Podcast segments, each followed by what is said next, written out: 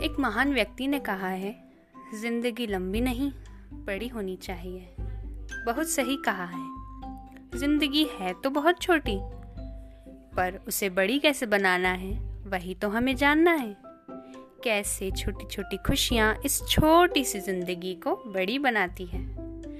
नमस्ते मेरे दोस्तों, भाइयों और बहनों। मैं मीनाक्षी पारिक लेकर आ रही हूँ एक न्यू पॉडकास्ट जिसमें होंगे जीवन के कुछ किस्से, कहानियाँ और मधुर गाने, जो बनाएँगी इस ज़िंदगी जैसे सफ़र को सुहाना। तो अपने इस बिज़ी शेड्यूल वाली ज़िंदगी को थोड़ा टाइम देकर बने रहे मेरे यानी मैजिकल मीनाक्षी के साथ। और तब तक के लिए बनाए इस सफ़र को सुहाना।